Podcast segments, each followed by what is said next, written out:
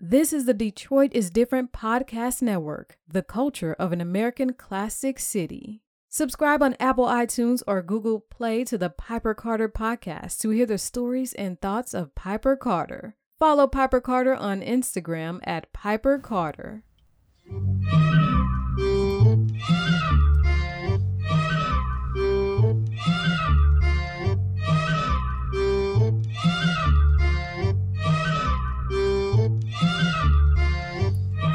Welcome back to the Piper Carter podcast. You are listening to Piper Carter, and you cut it off so quickly. I was like, "Why you didn't fade it?" No, no, I was just saying instead of fading it, you just like, "Yeah, it's all good, Brittany. You can I'm turn learning. it off." I feel like an octopus over here. Yeah, no, it's all good. We're um, you know, all doing new things, so that's what's up. Yeah, so I'm in the studio with my co-host. What's up, Brittany and Deja? How you guys doing? What up, do? Yeah. So, um, another week. Uh, what's your week been like? You first, Ash. Whew, my week has been okay. Um, I'm kind of sleep deprived from my new job. I have ridiculous hours, but they're gonna change next month. So I'm just trying to make it to the end of this week. And luckily it's gonna be a short week because of Thanksgiving. Um, so yeah. Yeah, yeah. Just looking forward to this holiday season. Get to spend time with my loved ones for a little bit on Thursday. So that'll be That's fun. cool. That's cool. Where are you going? Um, I'm gonna go to my cousin's house. She is hosting it. She's been a homeowner for a few years now, and um, her mom used to do most of the heavy lifting when it came to hosting stuff. Um, just like their kind of little immediate family unit or whatever. So now that she's like gotten her own place, she's kind of taken over that duty, and she really enjoys it. So it's really cozy at her place too. I'm excited to go and see everyone, all my cousins. That sounds fun. And what about you, Brittany? Uh, yeah, I'm excited for the short week as well. Um, my mom is cooking. She wrote down everything. She's so excited, and I, which means I'm excited as well. Vegan pecan pie, which it was a struggle to get her to make because she's like, "That's the most fattening pie ever." So I'm just kind of like, I don't care. It's- That's, the whole point. Yeah. So I'm really excited about that. And then it's a short week for nine to five, but it's a long week for Village Pizza and Akibalon because we're hosting the first annual luncheon Laugh where they're going to be, I think, three to four comedians. Um, and then it gives the chance for the Culinary Pleasures, the youth program. That's We're gonna have to work on our like how to slide in uh flyers and stuff like that live. Oh yeah, yeah, yeah. that would be that would have been hard, but uh, yeah. So I'm really excited about that. We're gonna At a do- Kibulan Village At Akibalon, in yeah. Detroit. It's uh, from two to three on Sunday, which Support is support the East Side. support the East Side. That's usually the day we do pizza every week. Uh, So we're not gonna do pizza this week just because we're gonna be doing that. So we're the main. We're not the main course. We're the uh, appetizer, and then we're the salad entree. So I'm really really excited about that. So yeah. What about you, Pipe? Um, my week. So I have been taking a lot of business courses, and uh, I am finished with one. Um, that one finished. What's okay? Last week Wednesday. That was the last day of that one. The next two. Um, I finish one next week, and then the next one.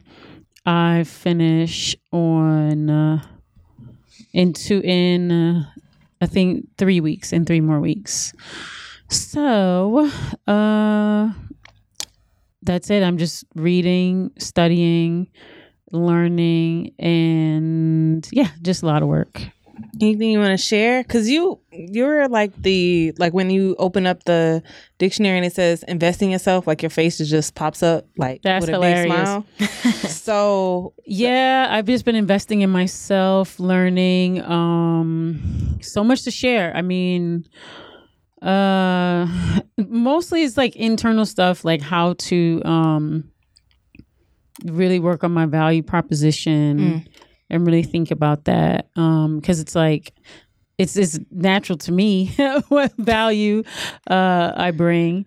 It's just you know my specialties or my forte is more you know the visual arts you know photography and video so it's like having to like articulate that in writing is like okay so but i think as an exercise it's pretty good but i'll probably hire somebody to do it you know just like a writer. You know what i mean? Like a copywriter that can just do it as well as i do photography you know? Um I love that. yeah to like redo all my stuff like um because you know i built my website myself. I do all my you know most of my stuff myself. So this year i branched out and started hi- you know doing more hiring of people um to support me with different things like um like I do on my own graphics and my graphic design and everything. So this year I hired someone to help me um, uh, create a logo, and um, I'm going to implement that logo. Did you uh, feel like next you were year. stepping outside of your comfort zone by having like help? No, I mean I'm used to like working with people, collaborating, that kind of thing. I think, um, But on your own babies though. Yeah, even on my own, it's fine. Yeah, I I, I work with people whose work I I like and people I trust and whose mm-hmm. vision I respect. But even that takes a step though, because I see what you asking. Like it took a while. Like it's still taking time for me to learn how to delegate and to let go of you know a process or something that you created that is yours, and you kind of only trust yourself to do it because it's new. You know what I mean? You get used to that. Yeah, Well, the thing is, is like mm-hmm. you're not letting go. understood. You're you're leveling up.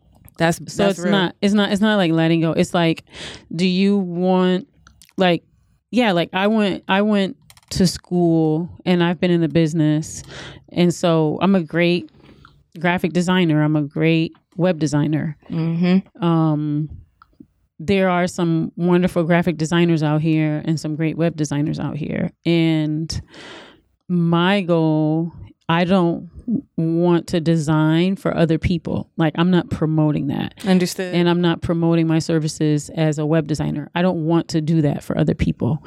So, what I want to do, what I like doing, is um, photography and video. And so my my sites look great. They're the style that I want them. So I have an example. So when I work with a graphic designer, when I work with a web designer, I can say this this is my style. They could Google me too to see, you know, and look at my social media and get a sense of like my color palette, my style, my voice, you know, my brand voice or whatever.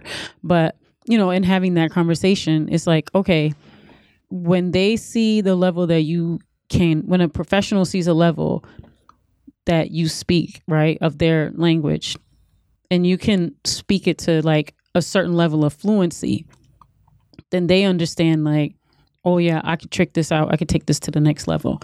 So it just levels up everything. I like that. It's very well stated. You know what I mean? Mm-hmm. So it's like like you're actually in control because also when you work with uh, designers and people like that, they actually have to send you versions for you to approve. And so it's a collaborative process and you are saying no i don't like that or yes i like this or maybe more of this or less of that and then they're coming up with ideas like oh when you said that i thought about this and i thought about you know so there's definitely they then and you know they can take me further than i could take myself so yeah Nice. You know what i mean Time so well spent, huh? yeah, but I'm taking the business classes because I've been in business since I was eight years old. and um, I've never, I mean, I've, you know, been in business and in the industry and all that, but, um, and I've had, you know, business classes throughout my education, but, um, doing these business incubators and accelerators and things like that, that, you know, helps me like I said, to have a level of fluency of language. So when I'm working with other professionals on my business, my lawyer, my accountant, um, you know, a tax lawyer, um, other folks that you know support what I'm doing on a business level, I have a certain language, I have a certain understanding. Um, what is required of me? What is my accountability? What's my expectations? Like, you know, where do I want to go? Like, where, where do I want my business to go? You know, things like that. And and even just conceptually, like how do I want to level up, you know, my presentation, my brand, you know, all that kind of stuff. So it's just um doing it, you know, I mean, I do hire people to, you know, do all these things, but at the same time, um, I'm also, it's like you're driving the car too. You know what I mean? So it's like, you know, you, it's like you, um, also set the set the map right? You set the coordinates on the map. Um and that's that's pretty much what i'm what i'm doing right now. You know what i mean? Like just charting the course. So it's just a lot of work. A lot a lot of work. Keep Yes, it up. yes. just a lot of work. Well, speaking of that, mm-hmm. I think that's a good segue for you, Deja, to kind of bring us our artist of the week. Yeah, I wanted to speak on Young Dolph. He was um unfortunately gunned down last week. rest in power Yes. Yes, rest in power, Young Dolph. I just wanted to um just give our condolences to his family and his loved ones that are dealing with this very closely and his fans too because people really resonated with his music and my entire social media was hurt by his death not only because it's not right but because of just being a fan. Music is really intimate and when bad things happen to people you love it just hurts especially when their music has been able to carry you through a hard time. That's real. yeah, um, but I also just wanted to highlight how um, forward thinking he was in his life to where he had over 100 um, rental properties, investment properties in Memphis, Wow. and he would buy foreclosures for his kids every year for their birthdays. Wow. So he was a very intelligent man. Um, I think he was like 36. Um, Sounds about right. 36, 37. Yeah, so I just wanted to say um, rest in peace. For sure. Thanks for bringing him into the room. It uh hip hop is that that gift and the curse like you said like you the gift is is you don't know the artist, right? You never met the artist. A lot of us have haven't as fans, right? But you become you know, intimate and learn about them and their ways and their patterns and passions through listening to their music. And then the curses is when something happens, right? It hurts, you know. And shout out to Dolph for being a family man too. He had a beautiful wife, beautiful, beautiful wife, beautiful kids too. You know, we talked a little bit about it, bef- you know, before the show. Um, that a lot of people don't understand the culture and the legacy and the history of Memphis music. Mm-hmm. Um, I think that a lot of markets and a lot of cities have like, you know, music history if you dive deep enough. But I think the Memphis history um, of music in, in general, but when you talk about hip hop, they definitely have added to the ecosystem of music, and Do- Young Dolph was one of those contributors for sure. You know, I think about the the uh, I think about Three Six Mafia. I think about um, who else is from Memphis? I think about Yo Gotti, right?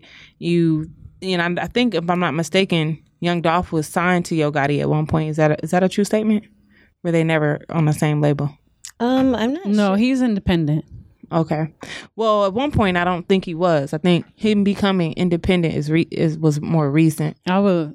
Let's look that up and just double check because I was listening to him on Drink Champs, and they were asking him about that, and he said he he he's always been independent. Okay, I could be wrong. and I thought it was more recent, but um, we want to get into that too. Um, you know, so the point I'm making is is that he definitely added to the leg- legacy of Memphis music, the sound, the beat structure, the you know, the beat selection altogether. You know, a lot of street music, not anything that we would necessarily. I wasn't a huge Dolph listener, but I definitely respected his add to the Memphis stream, you know. And again, his music, his street music, the wasn't necessarily always from an angle of killing and shooting and drug dealing. It's actually from a like a learning aspect, you know, like the Ten Crack Commandments version, you know, Biggie shout out Big, but you know, that song goes down in history as a street song, but it's kind of like street music with a lesson, right? So Dolph's music was very similar to reminds me his whole catalog a lot reminds me a lot of the Ten Crack Commandments, right? So we haven't even touched on his legacy as a business owner. Does anybody kind of want to take over from where I'm talking? Yeah, so um well, he from I'm not, you know, so familiar with um Young Dolph. What you doing, Brittany? You on the phone while we on the podcast live? Not even pay attention. I'm listening. Can't nobody see. You know, doing the camera and stuff. It's all good. But um Brittany over here, what you, who you They can't, texted? they can't see me. Who I'm you looking, texted? I'm looking up stuff. oh, oh, okay. You know Because I thought Deja was looking it up. You know you live on air. You better keep going. I know, but you know, it's like I'm- Deja was looking it up. I'm like, what's going on? So, um, yeah, I like like again, you know, I'm definitely a Gen Xer, and I wasn't, you know, necessarily so familiar with his um his music or you know listening to it or whatever but um definitely have been listening to his words um saw the drink champs listening to um you know what what what folks have been saying about him. And in general he um in terms of his like music um business what he was speaking on is that he chose to go an independent route and instead of um you know he had learned uh the the so-called game. And instead of um following this more traditional path of look you know i'm going to get myself to this level and then you know um seek out a record deal he decided that he could you know be the master of his destiny. He could um he wanted to uh, keep ownership of the decisions that he made um and that he realized that he could keep more money. He started learning some different um tactics like how to you know in, uh increase his visibility um and he just you know he just really learned um the you know the marketing strategies and things like that to just stay uh to to be relevant and you know um be in control of his music career. Now in terms of um his ventures, you know, outside ventures outside of music, he had um like you said, he started purchasing some properties and some businesses so that he could um, be able to, you know, have a legacy for his children. And so with that, Sway. Sway. Um, sway. Sway. you do a sway in the morning. Our show is crazy. Sorry for this stuff is in the middle of your tribute, Dolph. But um, so you know, he basically was saying that um, you know, he wanted to have, you know, for his for his children, he want, you know, wanted them to be able to have um access, you know what I mean, to uh you know his ver- like his various ventures. So he w- he was very business minded he said that he had always been you know very business minded um you know he was focused right? Like he you know was focused on his family.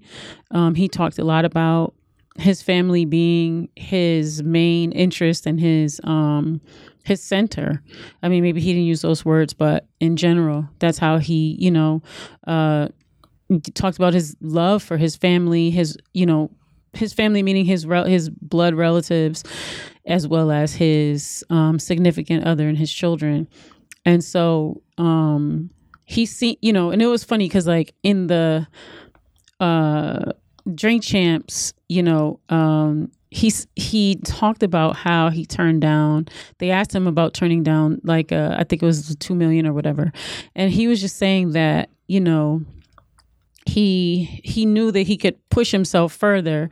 And he you know he kind of knew if they were coming to him with that that there had to be more in it.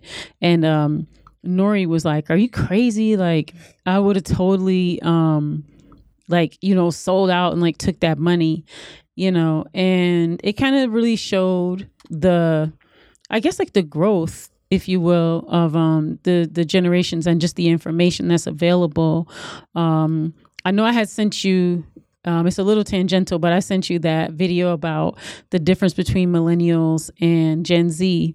And it talked about how Gen Z is much more uh, savvy in terms of finance and money and um, being in control of, you know, uh, their careers and making different types of, you know, decisions. And so um, I would definitely put him, I know he's like a, a millennial, but I think in terms of like, his actions or whatever, I put him in the the Gen Z, you know, category. So, uh, oh, it was 22 million. He turned down 22 million. So thanks for that.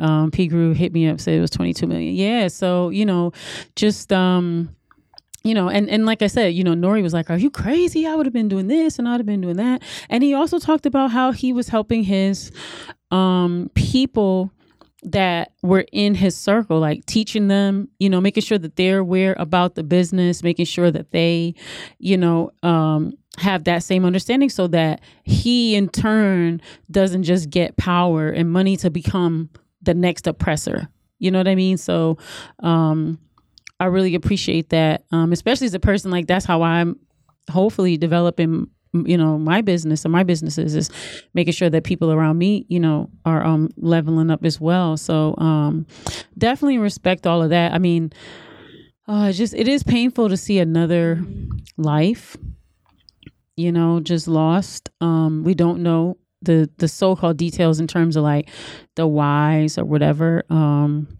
but just yeah lots of love to his family who's really missing him right now and his kids and his significant others mothers you know cousins everyone he named um everyone on his label you know all the people he was helping um i mean i guess brittany you wanted to shift the conversation to censorship right Yeah, I did. But before that, I want to shout out to Makeda's, the cookie shop he was actually um, murdered at. Is a black owned cookie shop, which is super dope. You like look on their website. I think they have like four point eight stars. With don't they have a, a gofundme up too They may, they may, but at the least, I think the the the cookie shop allows you to order cookies, and it's the perfect time to support them because it's the holidays, right? So if you like cookies, I don't think they have any vegan cookies, but they're known for their butter cookies, which I've never had a butter cookie. I'm assuming it's like a sugar ever cookie. in your whole life No, Is it like a vanilla wafer? it's like a sugar cookie except it's like super buttery like it's hard to explain I could but- taste it, but yeah. So shout out to Makeda. yeah they have a gofundme um why isn't it coming up uh it keeps quitting on me maybe it's like too I don't know. I'm trying to go to the GoFundMe, but if you go, it was put up five days ago. I was I'm trying to go to it to see is it still active. It says um, keep the history of Makeda's bakery going, Mm. and it's a GoFundMe. It says Makeda's cookies, and then it tells, you know, a story. Um, so go to GoFundMe and, and M A K E D A. So look that up. Um, I'm just having trouble right now. Uh, it keeps quitting on me, but That's dope. I'm glad they have that up there though. That's I think that's a good look. mm-hmm. And just so you guys know, they got TK cookies. My auntie used to make TK cookies. I used to love those. Mm-hmm. Sugar cookies, sensational strawberry, pecan cookies, peanut butter cookies, oatmeal cookies, macadamia and M&M, lemon goddess, chocolate chip, and then again their classic butter cookie. So it's just unfortunate that whole story, right? Mm-hmm. Everyone loses in that story. You know what I mean? Mm-hmm. broad daylight at a store that he wanted to support, always supported. They recognize him when he walks in every time. This is what I'm being told through the internet, right? Yeah. You know, so you hear that, right? And then now, not only is his family mourning, the other people, there are other people injured, right? So God rest their, you know, their healing process. And, you know, the owner, right? You're an owner, right? So now you have to kind of restructure and shuffle a little bit.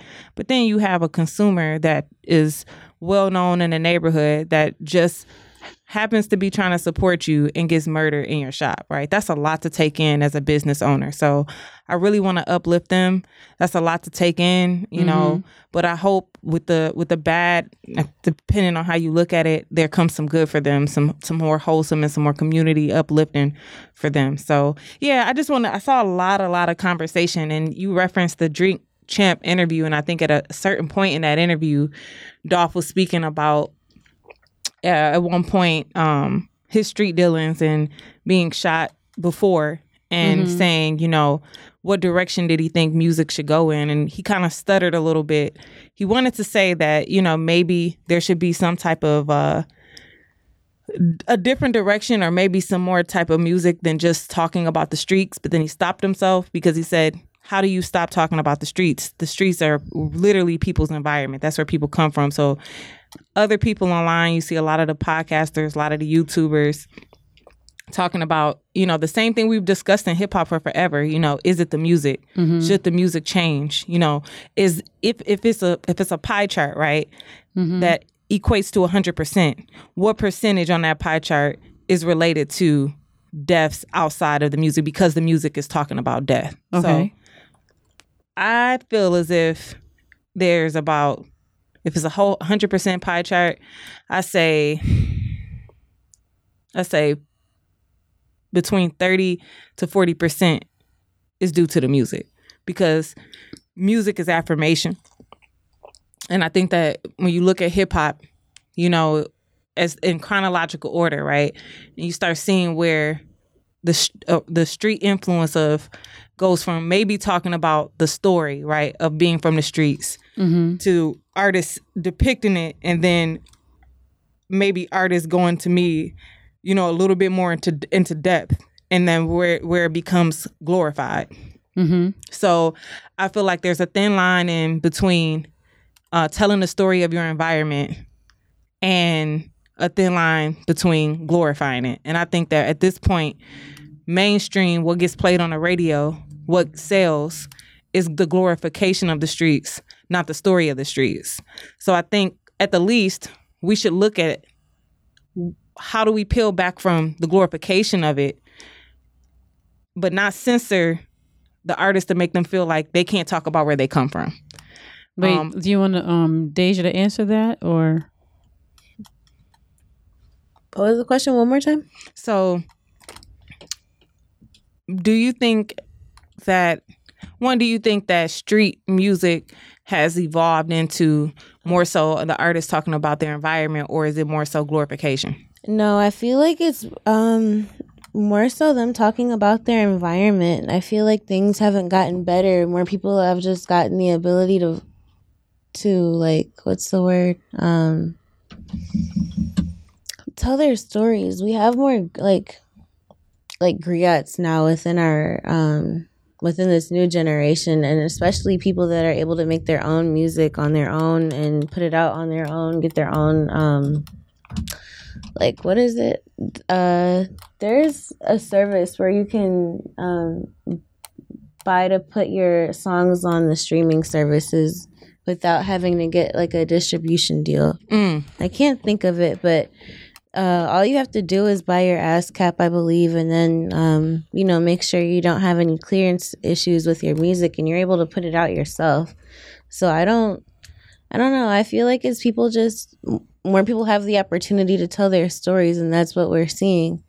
We're seeing how common it is and how bad it is. Um, but like Dolph said, you can't tell someone not to tell their story, and a lot of people are pretty good at at writing these poems. Agreed. I think also too, um, this conversation was on um, Doggie Diamonds.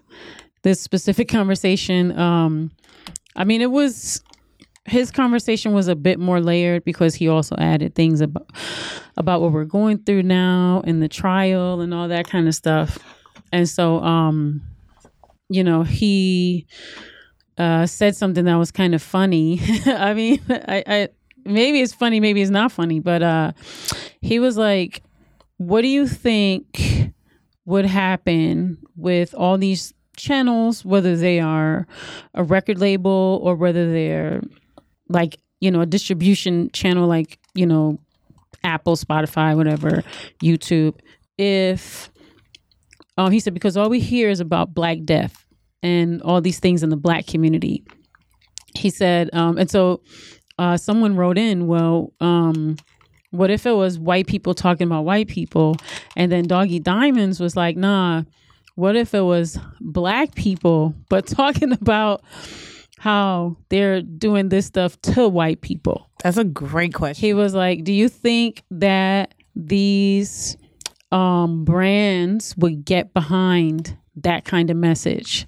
He was like, do you think with like he was like all these brands you know they've got like uh, uh promoted tiktok feeds with you know people talking about they're gonna smoke this pack and a that pack over someone's life.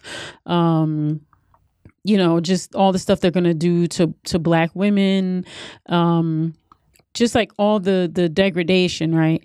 And he was like what you know do you think that all these major brands like these soda companies these drink companies these you know t-shirt companies and things like that would they um get would they get behind a black guy talking about that he was going to do all this stuff to some to a white woman or uh that he was going to um do so, you know would would would would uh they're gonna they're gonna go to he was like uh, uh, what would happen if they if they said they're gonna take that energy to Wichita, Kansas? Was the example he gave, It's a great example. you know, just like go crazy. So that's something to think about too. Um, you know, I mean, it is it's so layered. Like I don't want to just leave it within that little window, but that is something to think about. Like would these brands, and that's with like like I'm saying, like because Deja's example is going straight to like a Spotify or going straight to Apple Music or Bandcamp or whatever. yeah, But the service I was thinking of was DistroKid. yeah, so DistroKid, same thing. It's the same, you know, kind of thing. Like any of these distribution services, like um would a with the distribution service, you know, allow you to put that music up there and then be like you know how they all have these like brand deals and stuff mm-hmm. like would the brands get behind that type of messaging I think I think that's a, a valid question. I mm-hmm. think it's something for us to digest as music consumers. You know, the one thing that's a pet peeve for me, and I'm not sitting here and telling you that I don't listen to music that people would consider degrading, but it's a pet peeve when I see kids from the suburbs, mm-hmm. right? Kids who have no clue what this environment is like, but they glorify the damage that lays within the music, right? But They're sing- also too, those same kids, right? Because um if we look at just all the genres of music, right? Those same kids are the kids who also are singing all the R and B stuff too, right?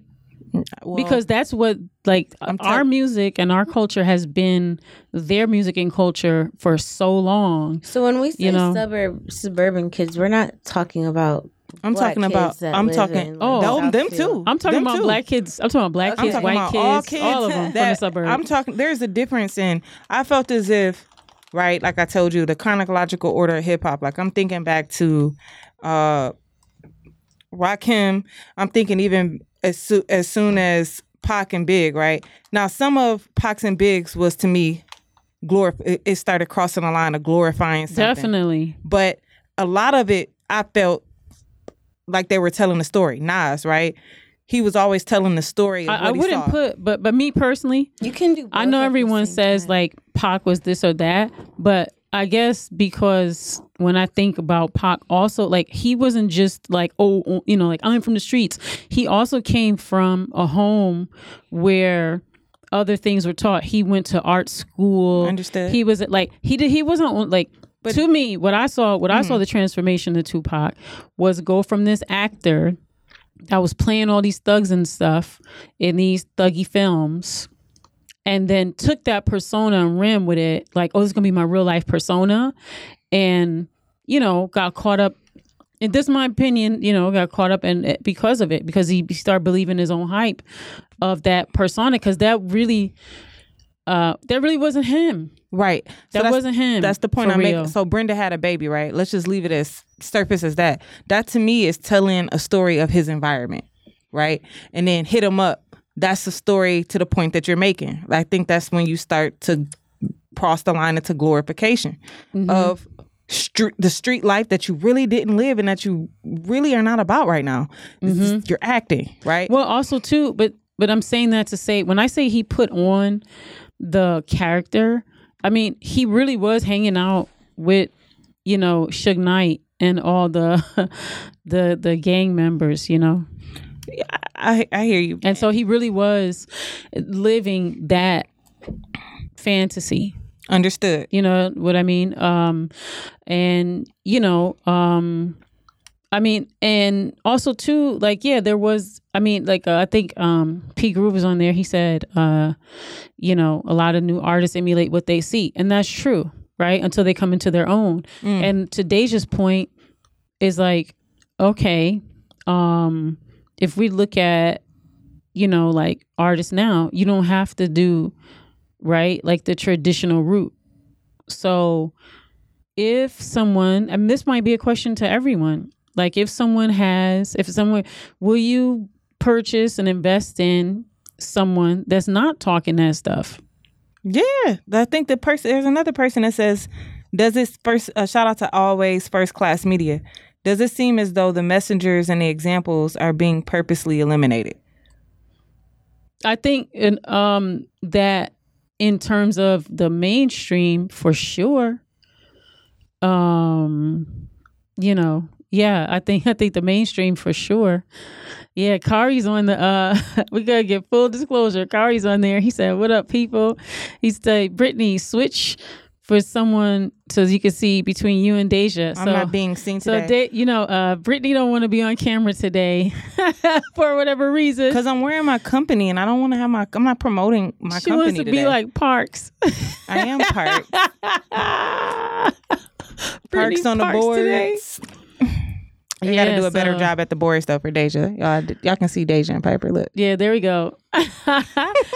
yeah, but I mean, I think you know, in in the land of like there being um like like what Deja was speaking to, like the power is only in like certain hands. Yeah, like that is a reality, but you know, the reality that we live now, like the power isn't really only in their hands, and like that's the music that people are still choosing to make. At the same time, That's because that's what's being eaten up, and that's Exactly. the brands are going to follow. Exa- exactly, exactly. So, so, so, at the same time, so many people are making music. There's so much music out there. radio doesn't determine anything anymore. After radio is like la- But like at the bottom of who's but important that's to to me and a who domino. these brands get behind, right? That's, that's a domino effect though for allowing whoever glorification. good streams. But that's a domino effect for us as a culture glorifying street. Period. Mm, what do you mean? Wait, just explain what you're saying. So I think that I think that street music is has is is on a peak right now, right? Like so where Will Smith Men in Black, here comes the Men in Black. That was the most hip hop you may have heard on 999 uh 55, right? Mm-hmm. So now mainstream music is accepting hip hop and I think that is the reason why we I think street music is what is being consumed the fastest is because we have allowed it like, before hip hop has gotten on that mainstream no, we've gate- allowed we've, gatekeepers weren't doing their job. No. is what you're saying. yeah but I think we, also we've, too, we've allowed it to circulate so now that it's big it only bigger than life right that's of course with with the with the heavy beat right the the the the reason why it's been on play so long is because it's catchy right it makes money. That's it- the only thing. If that's the only reason that is there is it makes money. but to Jay's Jaja's point the consumer wants to hear it right the consumer lead But it's also too it's what That's it why I makes said that. money. But but but that conversation we had last week with Kari when he was talking about that they the they meaning the mainstream and when I say mainstream I'm not just talking about radio I'm also mm-hmm. talking about these brands because now the brands are kind of leading right like complex and you know um who else is kind of a thought leader like uh hype beast you know what i mean like these kind of spaces where Revolt?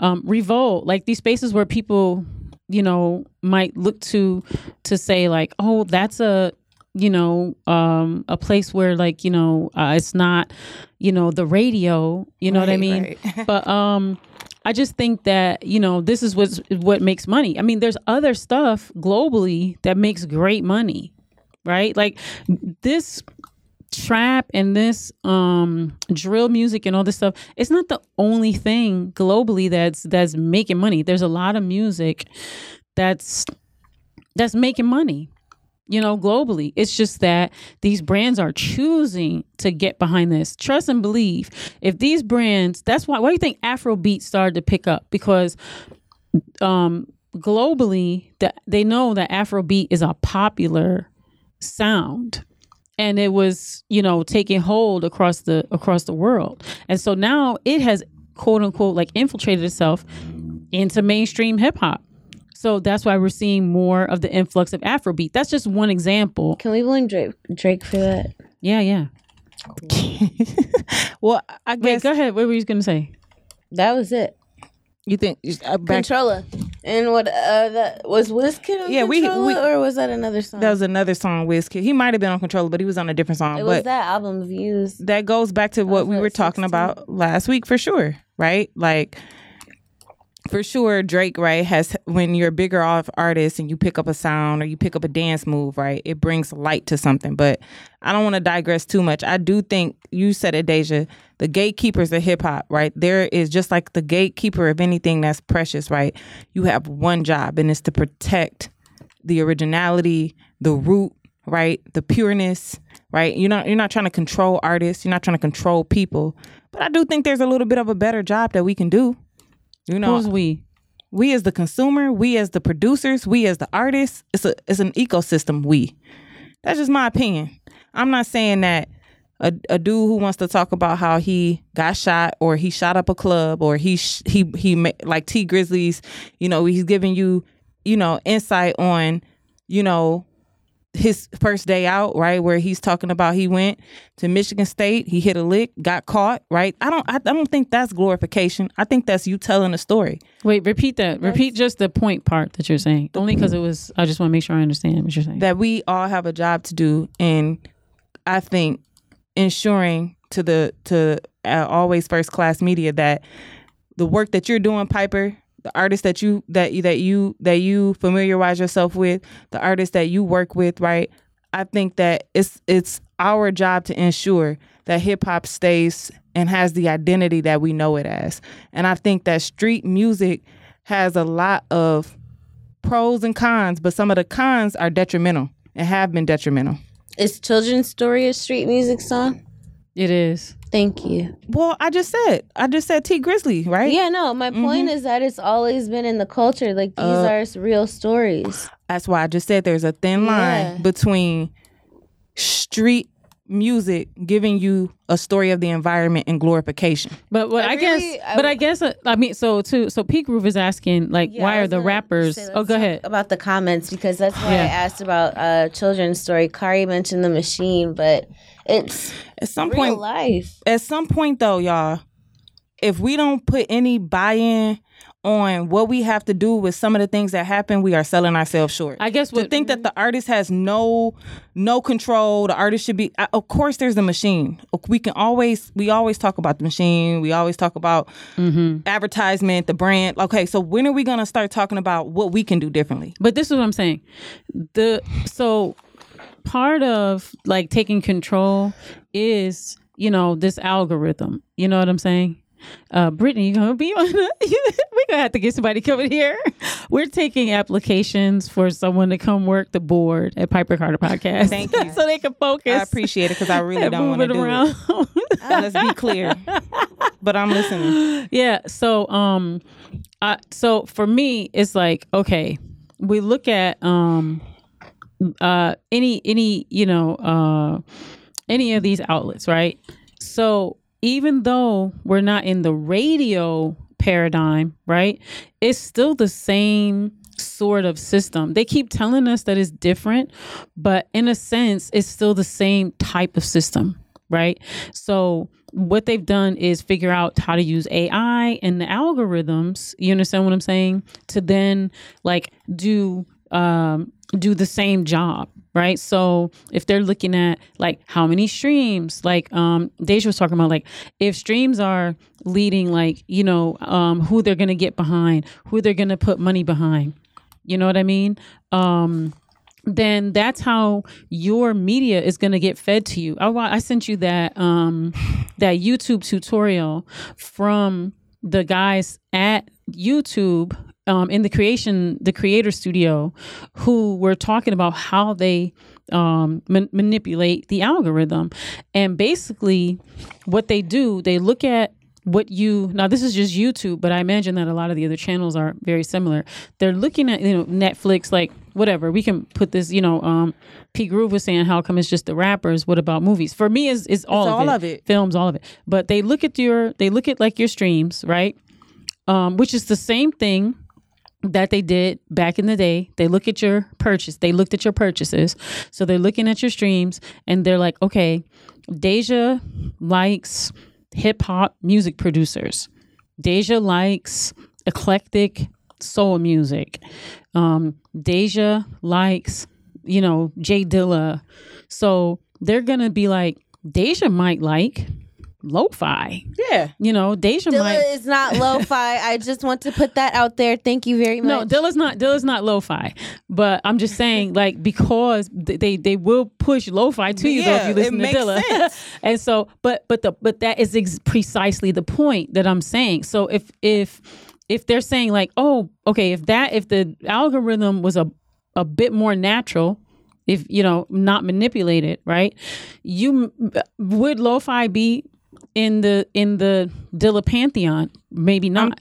Uh, okay. You know, I, I could I could see um, you know, Bobby Caldwell being promoted to you. I could see, you know, DJ Quik being promoted to you. I could see some more um Detroit rappers being, you know, promoted to you. But what I'm saying is that it's still the same powers that be manipulating right the outcome and so with that um I'm just talking about what we can control. this is my point. This is this precisely what I'm saying. If they're putting money, right? If they if they put the same if the same powers put the same money, that was what Kari's point was last week. A lot of it is so psychological that we don't even realize what's being promoted to us. It, it's be it, it'll be suggested in your algorithm. Okay, so I, I guess with that being said, we so basically because of that, there's there's nothing we can do differently. We're it's a it's a lost deal. There's No, no. that's not what I'm saying. I- I'm just I'm just I'm it's just not be- everything is not all or nothing, Brittany. It's like That's what No, I'm saying. That's, the, so saying, that's like, what I'm saying. how would you reprogram society? Is That's like all I'm saying. Well, the- part of it is of the is question. part of it is a bit um part of it is a bit uh challenging because let's say like we're here at Detroit is different, right? We have a whole, you know, Kari built this whole studio and, you know, this whole like uh network if you will right? And so each of us has our own channel. We're we're each of us is fighting for the same audience or pushing out there to direct audiences to our voice to our message to our channel. How do you how we're talking about the same topics that Joe Budden and every, and every you know Joe Rogan or whoever you know is talking about how is it that um, folks are going to those channels, right? Like, what makes a person go to a choice? Part of it is because there's a lot of money pushing the algorithm to push that. Also, on top of that, is brand deals. So, if Spotify says, "Oh, we're gonna bet on you know Joe Budden," then they're de- then you know there, he, there's definitely or if a complex is like okay well we've paid x amount of money for you know uh, four years ago joe budden podcast or breakfast club or whatever to be you know if revolt's paying for you know uh, breakfast club to be all up in your uh your mention not mentions all up in your timeline Suggestions, and suggestions and on your timeline or in your feed. And like it was months that I probably didn't watch half of those podcasts and he was still getting pushed up my feed. Right. And so um how can our podcast get pushed up that feed? We gotta have that same amount of in that system, have to have that same amount of money. Because as much as people would like to talk about organic, this, that, and that, for the most part, it's all still pay to play, but on a different level.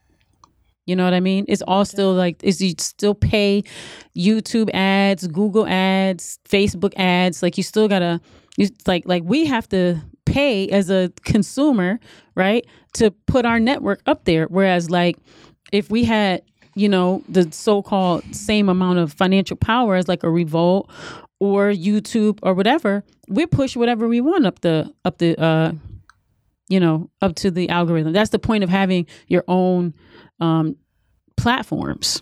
You know, that's the argument for having your own platforms, which is next week our conversation. We'll be talking about the metaverse. So things are going to go into overdrive in the metaverse, you know. But let's read some of these comments. Like Deja, can you see what did um Chris say? Uh, where did Chris? Christopher. Oh, okay. It says the cake is already baked for mainstream media influence and progression coming in the future, and the motivation isn't money like we would think. Hmm.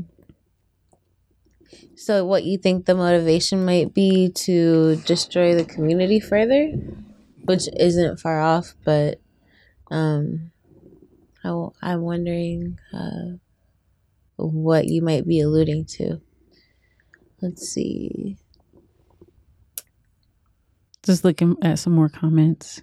Mm, Kari said, but it's it says it's not, but there are artists that have more depth than what the machine presents. I just use community and family as an example on point with what Piper is saying. If I let Piper roll the next video, whomever controls the distraction has the most. I'm sorry, whoever controls the distribution has the most influence. Exactly. That's right. That, that's what I'm saying. Like if I you just have feel the, like at this point on this show, that's a dub for us. But I also understand that when we talk, we have to talk and understand that not everybody understands the way that industry works and the way that capitalism works. I get that. I'm just I feel like when I make a point, I think sometimes it's making it look like I'm like the conservative auntie that's like, uh, you know, no, like the music has to this music has to stop. But i do do think that there's some type of truth into when we die when we when we break things down and we digest things where can we be better as a consumer from the consumer the black consumer right? From the the hip hop uh the the hip hop gurus, right?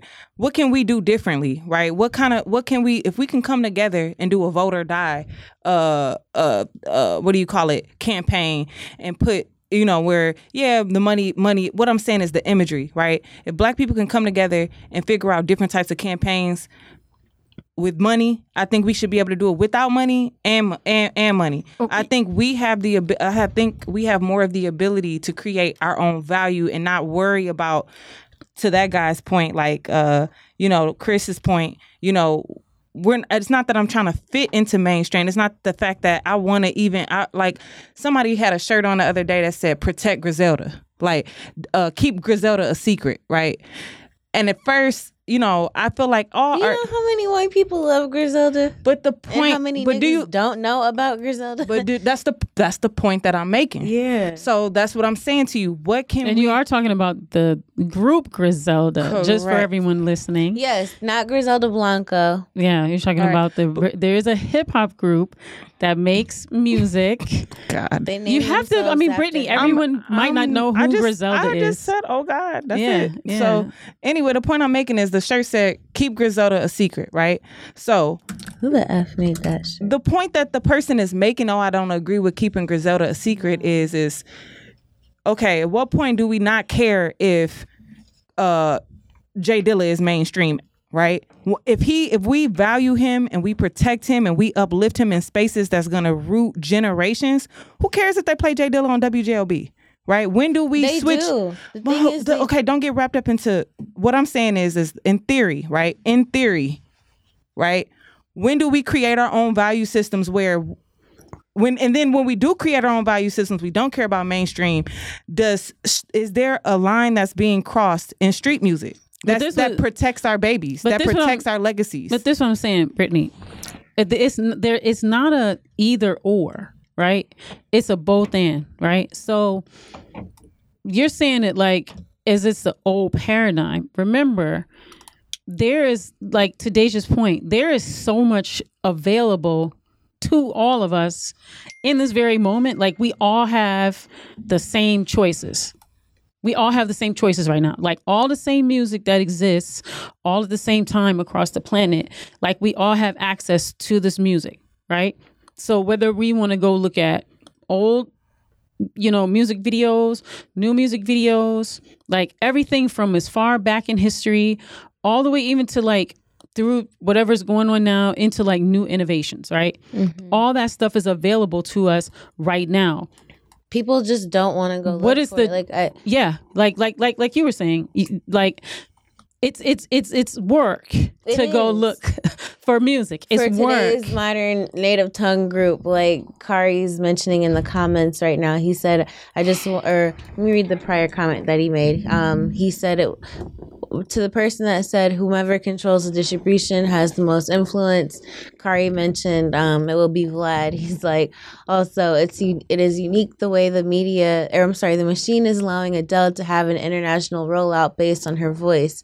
Very unique. I just want diversity and options. Hence the 88 to 91 era. I had Native Tongues, NWA, Public Enemy, Luke, Salt-N-Pepa, Fresh Prince, Latifah, G Rap. Um, it's more, it's a more balanced view of our people, which is true. But that option is still available today. Yeah. It, people just don't want to go look for it, and of course, the radio isn't gonna put that on. That's you know, what I'm saying. Where because can we do better? Those artists but- are. but What is what do wrong with, okay, what wait, wrong with holding ourselves to a stand? Like me You saying, what- But like that's what I'm Piper, saying. Piper, you can't answer You that question. You got a did. whole business. Like you are you you your existence is answering my question. No, but I guess what I'm what I'm saying is also too with your question, it's not in either or. It's not like we're not in the 90s. I'm not saying that. I'm saying in 2021. Yeah. where are the more piper where why is it that who whose fault is it that more the kid the same neighborhood that Jay Dilla grew up in you show them a picture of him they mm-hmm. don't know who he is where can we do that where can we do better you you're you can't speak to that because you're That's doing gen- it That's generational. So that's have to the know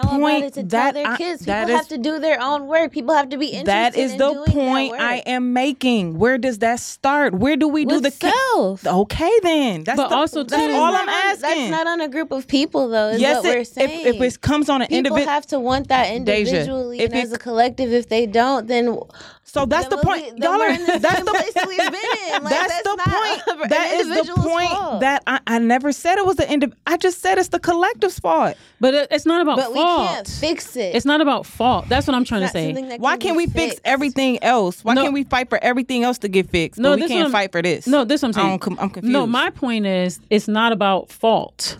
You get what I'm saying? It's not about fault. What I'm saying is you can't say like, oh, the consumer, you know, it's like blaming the consumer. I'm blaming everybody. Everyone has point, a blame. But the point I'm trying to say also too is Brittany, Here, it's like if let's just start with the generation of of of how people even begin to develop a taste, right? Like for music. Right? I'll use my like I use myself as an example. I'm gonna give the similar example I gave from last week. When I was a kid, right? My access, which is much different than kids today, my whole access to music, my grandmother, no, let me go back further. My mom bought me a Flintstone close and play record player. I had my first record was a 45. It was um, Rufus and Chaka Khan, Tell Me Something Good. Probably shouldn't have been listening to a record like that at four years old. However, I didn't know what it meant. It was just all into the beat. My dad, my dad bought it for me, and I played it, played it, played it. Also played my little Cinderella, Bibbidi Bobbidi Boo. Listening to those records. If y'all are from the '70s, y'all know about Turn the Page. You know, Ding. You know, with uh, you get the books and stuff, the Disney books that comes with the record. Boom. That was my musical access, right? Then get a little older, living with grandma. She had the wooden record player. Whatever records I got as a kid, this is before I have a proper allowance. My uncle's buying me, my big cousins are buying, my mom is buying, right? Rapper's Delight is there. Um, all the soul music, these eight track tapes, like, you know, Commodores, everything Motown. So, like, all of that. Get a little older as a teenager. I'm getting allowance now. I'm buying my own records, right? So I'm buying a Run DMC and a LL Cool J and stuff like that. Get a little older. I'm buying some tapes. Get a little older. Now I'm on the internet, you know, looking for music on my own. My tastes are developed. I've had, uh, but when I get to the internet, I'm like 20 something. I'm like in the, you know, my mid 20s when the internet becomes available. My tastes has been, I've had like 20 something years for my taste to be developed. And so I'm looking for that. Yeah, I'm open. Like I'm an open person. I'm to be looking for new music. Look at a kid today. They, m- many of the kids get an iPad, right? Like right out the womb.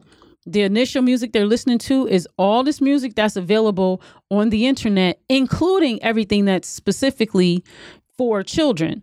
So they have access to their parents' music, which is all the stuff that you're talking about. So that's their whole palette. And plus all the stuff that's like specifically made like just for them.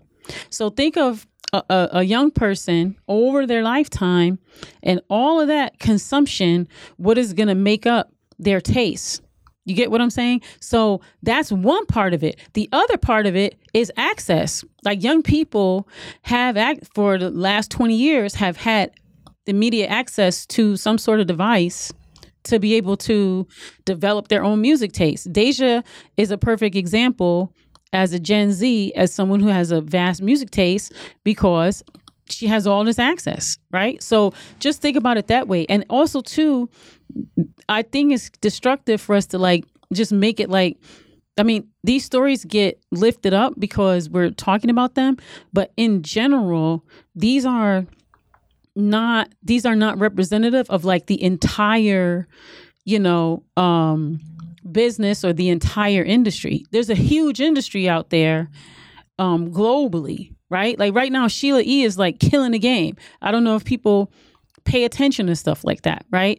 Um, right now, like there's many artists who are, you know, like capturing the hearts and minds, whether they're from a different country or, you know, here in the United States. So I think it's destructive to just think like to I- have that conversation to say like I don't because I this feel like only rules. It doesn't only we were talking my original question see my original question is is street music effects on the street not street music on the effect of The suburbs. yes. I brought that into the equation saying that was my pet peeve that people from the suburbs it's a pet peeve of mine to see them glorify something that they know nothing about and will never dig deep to find the surface of where it comes from. So my question is is how does street music impact the ecosystem of people who are who are the- who are living in that situation right? How do you explain cer- and i don't want to get all into it because i don't want it to become a destructive conversation because when we start talking about uh, chicago the problem we have on our hands there and we have had on our hands for decade right but that's what i'm not saying street music is a representation of all of hip hop. We know that. That's why I said we passed that on this show, right? I'm talking about the relationship between the streets and street music. And if there if the street music was to change, would it help the streets? no. Fine. Can we change? uh, just say no. Yeah, then- like that's what you got to streets change is you got to change poverty and all the conditions. But even You know? then, So to, there's the, no- to the point of the suburbs, like wild. that just goes back to what we allow, what we what we gatekeep and what we don't gatekeep. That's all. I'm I mean, look at the Motown era. Like people didn't understand that all those Motown acts were the same guys as the Chicago drill dudes. They're the same guys as, you know, all the street dudes. These are the street dudes. there's nothing wrong with being a street dude. No, my point is I got you. that what you Berry speaking Gordy did, yeah, what Berry Gordy did was created an image so that what was presented to the world was this so-called respectable image of people. But those same guys, it's the same. It's the same guys. So all that element was still there. There was still the police terrorism. There was still the poverty. It was still the prostitution. It was still the, you know, all the things. It's just that image wise, Do you know, I think that have you guys watched the So we need another elaborate? Have you guys el- no maybe have you guys watched the elaborate documentaries on Chicago drill music in relation to the streets? I have and not. how my God, you have to watch that, and you have to watch how through the music. The, basically, the music, Chicago drill music, is just the diary of what goes on to, into in the street. So it basically not only is it glorifying street music, it's also getting a lot of these brothers locked up because they're putting what they do in the streets in the music, and it Yeah. literally is becoming how they get caught. yeah. FB, uh, what's it, what's the rapper that got killed a couple years ago or last year? Oh man, FB, uh, FBG, FBG Duck. His mom was able to help the police by just watching these dudes' Instagrams and listening to their music. You talked about opp packs, right? Opp packs becoming huge in music, telling telling people's moms that they that they're gonna have to be buying ro- robes for the choir, right? Now we talking about disrespect, right? That's going Yeah. it's too that's that's that's But beyond- it doesn't mean that those things didn't still exist. Oh, I'm not. Hey, I'm just asking. For me, I'm just saying we what has to be done is is like Deja was speaking, the fix the system of poverty. Like, you know, Because then that's My the mom- Eradicate poverty. People can rap My- about. I don't know, y'all. My mom grew up poor as hell, right? But she had a neighborhood. She had people who invested in her. I didn't grow up rich, so the poverty thing I can buy. But I, I, what I'm saying to you is, is poverty. We got to stop equating poverty with people doing bad things. Them two, them you can't. You, or mm. uh, can they What relate? Can they relate? Yes. Can they relate? But I'm saying that- like poverty. There are a lot of people who grow up poor, right? I understand what you're saying, but what on the So, topic we that we're on, the people that are rapping about having to kill each other to survive, having That's to steal not from one each surviving. It's killing somebody and telling their mama that you smoking on they on on, on their That's son. That's their what I'm rules. referring That's their- that's their rules that's- that they've that's gang created. culture. That's not what I'm. That's their rules to they created. Moment. Y'all. And even then, gang culture is about unity, protection. It's a family thing. I don't hear that for- being. I don't hear that. It's not accept. It's you not wouldn't okay. hear it's it. Up. We're not we're not in that culture to hear. All right, I'm That's- just saying, y'all. If y'all haven't watched the Chicago drill music documentaries that are online, you need to watch them. I guess what I'm what I'm saying is right that if we it for me this is just for me if we continue to blame the consumer it takes Their away responsibility. yeah that takes away responsibility for like where the real there were no responsibility should be I don't thought there was no absolutes. And so if there's no absolutes, then everyone has a little Everyone bit of is to everybody has It's a like- blame. It's Yeah, like so all true. I'm saying is, is where where do we where do when when I say okay, I did I did something, you did something wrong. We got this situation based on of us uh, based on us both doing something wrong. I don't say to you, I'm not changing because you got some blame too. no that's not what I'm saying I'm not saying okay, And That's not we're what I'm saying. That's what what the people should do either. Yeah, that's not what I'm saying. I'm saying that there are choices. There are a lot of choices out here. Like choices do exist. However, for me, the question isn't why aren't people trying to listen? It's like how come it how, why is it difficult for all the choices to be available to everyone? Like my feed I'm with you on was being presented sure. to me is probably 9 million or i'm going to guess and say the 180 degree opposite of probably what you know uh young dolph's feed was looking like I'm know? with you, Pipe. rest Can in you also peace Speak on the influence of peer pressure Yeah, like and young adults that grow up to play these this I will music around their kids, and then that becomes an influence. Like Piper speaking. I'm on, speaking on everything. Gave her that Chaka Khan record. Of course. So peer pressure, uh, uh, like y'all said, there are. I'm not speaking. I'm only speaking on. That's why I said started with a pie percentage. I gave the imagery of a of a pie chart. Right. I said, what percentage does street music have in this pie chart? So I said 35 to 40 percent. but what what is All that based on This. i'm just all right, asking you let's what, what move is on. that Let's move on. Let's move No, on. no, no. We're No, no, no. What- I'm Were just asking you, Are what you is that- Statistics? Are you asking? i'm saying me? you're saying you're saying where did you get that from 35% talk- of I'm what talking about my opinion. I'm giving you a metaphor, right? Oh, this okay. is I'm saying to you that in my this is in my perspective. There's Okay. a there is a pie chart, right? When we mm-hmm. talk about a shift in music and when we talk about street music and and its effect on real life, right? How it's affecting the mind, how it's affecting, right? We talk about frequencies, we talk about affirmations, we talk about negative energy, all that. How does street music affect the street? And on my pie chart, I think 35 to 40% of what the artist is presenting in their music when it crosses the line of telling the story, when it reaches into glorification, has 35 to 40% of the blame. That's my opinion, right? So the rest of the blame, the rest of the pie chart is how y'all y'all pie charts might look different. I You guess may- what I'm saying You're saying your pie chart is 70% of the issue I'm not is saying the machine. that. I'm not saying it may that. be the I'm not, machine. I'm not saying that. What I'm saying is the same conditions that have ha, have existed in the so-called ghetto Plague or across the world. If you go to the favelas in Brazil, if you go uh, right now in Haiti. If you go, I mean, just like across the world, the same conditions of poverty in black, you know, spaces that you know uh, justify, you know, black fratricide or black murder, right? Those those conditions, like the same conditions that make it that make it like okay to show on TV, like black people getting murdered Mm-hmm. or c- constantly have these news stories, right? The news media, I would say, is just as a culprit I'm as with you. well. I do putting agree. stories every time you see black men in handcuffs, black people fighting, Mugshots. black people's mugshots Agreed. for different things, right?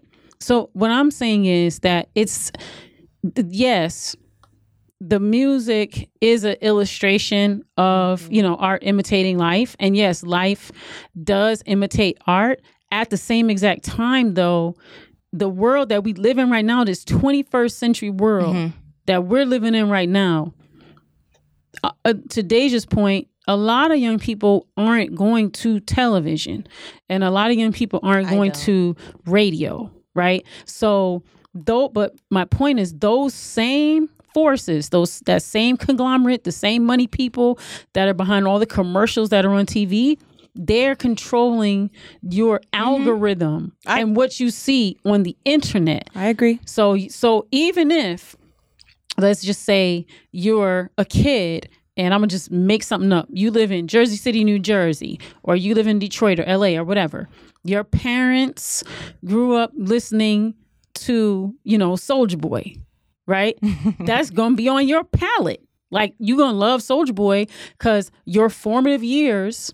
I don't know when did Soulja Boy come out? Like 15 years ago so so for 15 15 years ago right if you're 30 right soulja boy was oh my god like growing up you love soulja boy so now you're 30 that's in your pantheon that's in your palate you get what i'm saying? Because it was pushed to you in your in- down in your psyche. And the same thing now with all these young people. So what i'm saying is that that and it's, it's what i'm arguing is there is a reset button with this metaverse.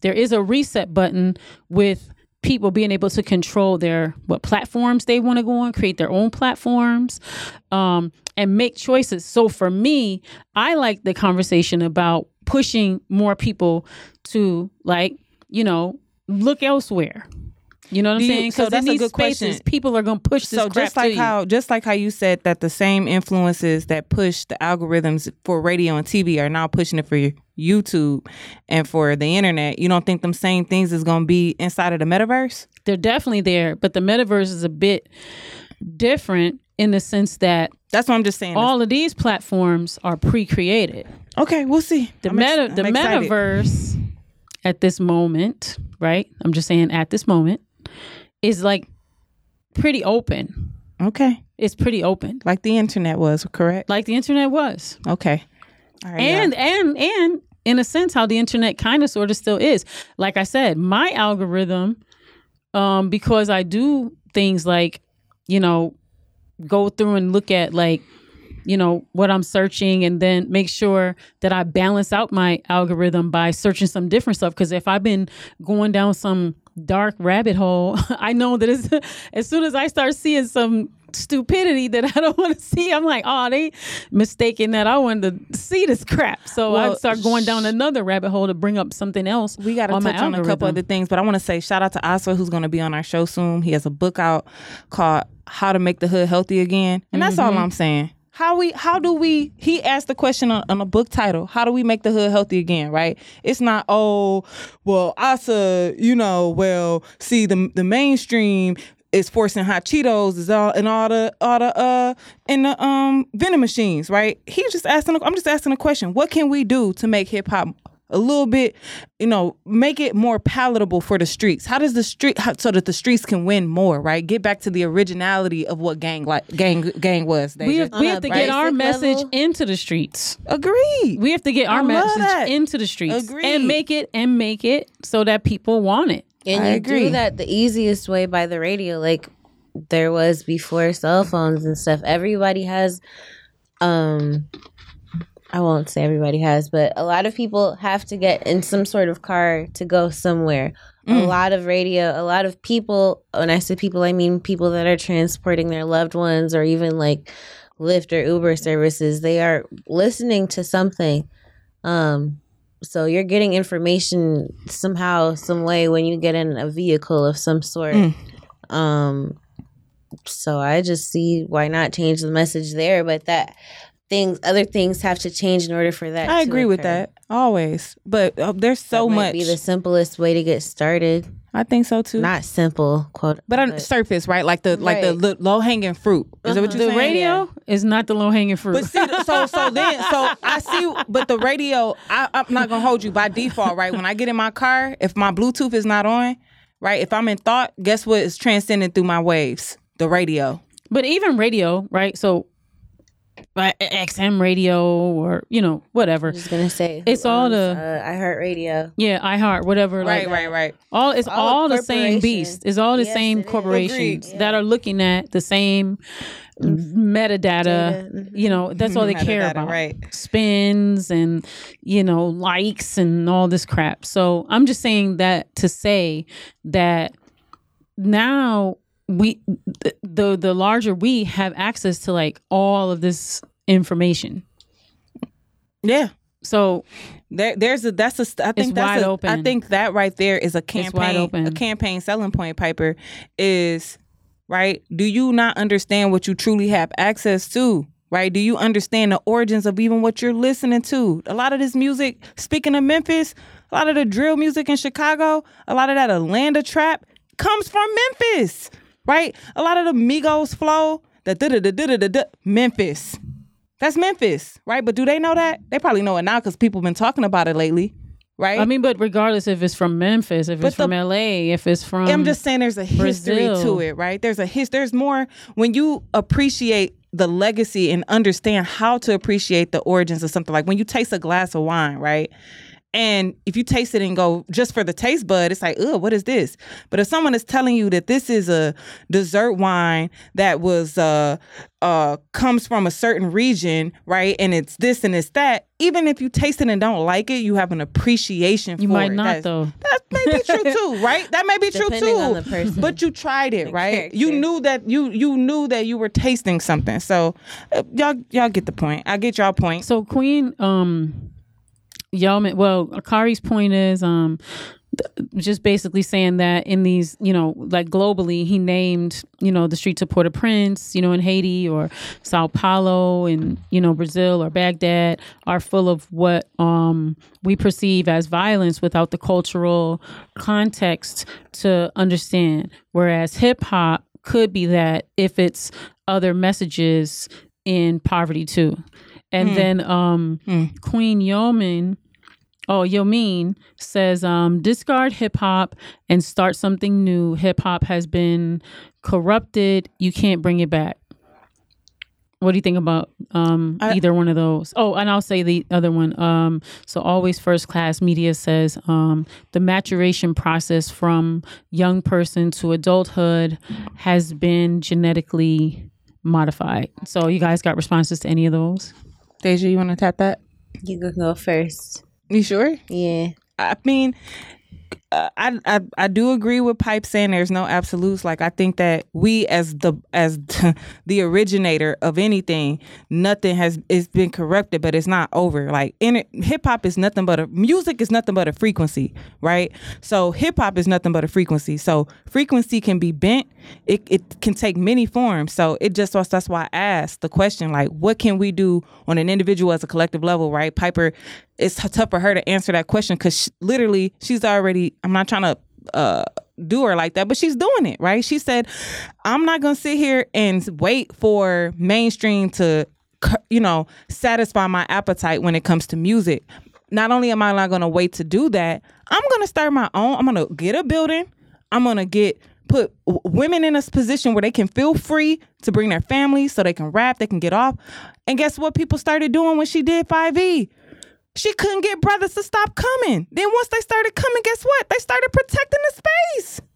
They had a role to play because guess what? She said, I'm not going in that direction. I'm going in a different direction, right? So with that being said, I understand your opinion, and it's, and there's a lot of the times like when Nas got upset, hip hop is dead. You know what Soulja Boy? Speaking of Soulja Boy's response was to that in 2007, mm. he said hip hop is dead because he said it. Just like when Lil Wayne said he's the best rapper alive, he became the best rapper alive because he said it. Mm. So we have the ability to speak power into anything, affirmation. That's why I can't wait till we get into the King Richard movie, mm-hmm. right? So I hear you, Queen.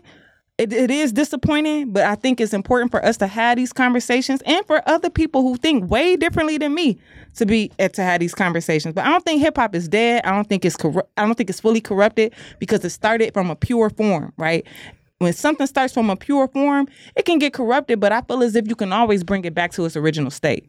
Or it may transform, just like it's, it's continuing to transform. That's true That's what too. I was gonna say. It's just evolved, and yes, a lot of generations have had their own music. But if you look at how long Black people have been able to have their music broadcasted, it's not that long. That's true, Deja. So hip hop is still a very young genre. It's true. only what 40, 50 years old. Very, very true. That's very young.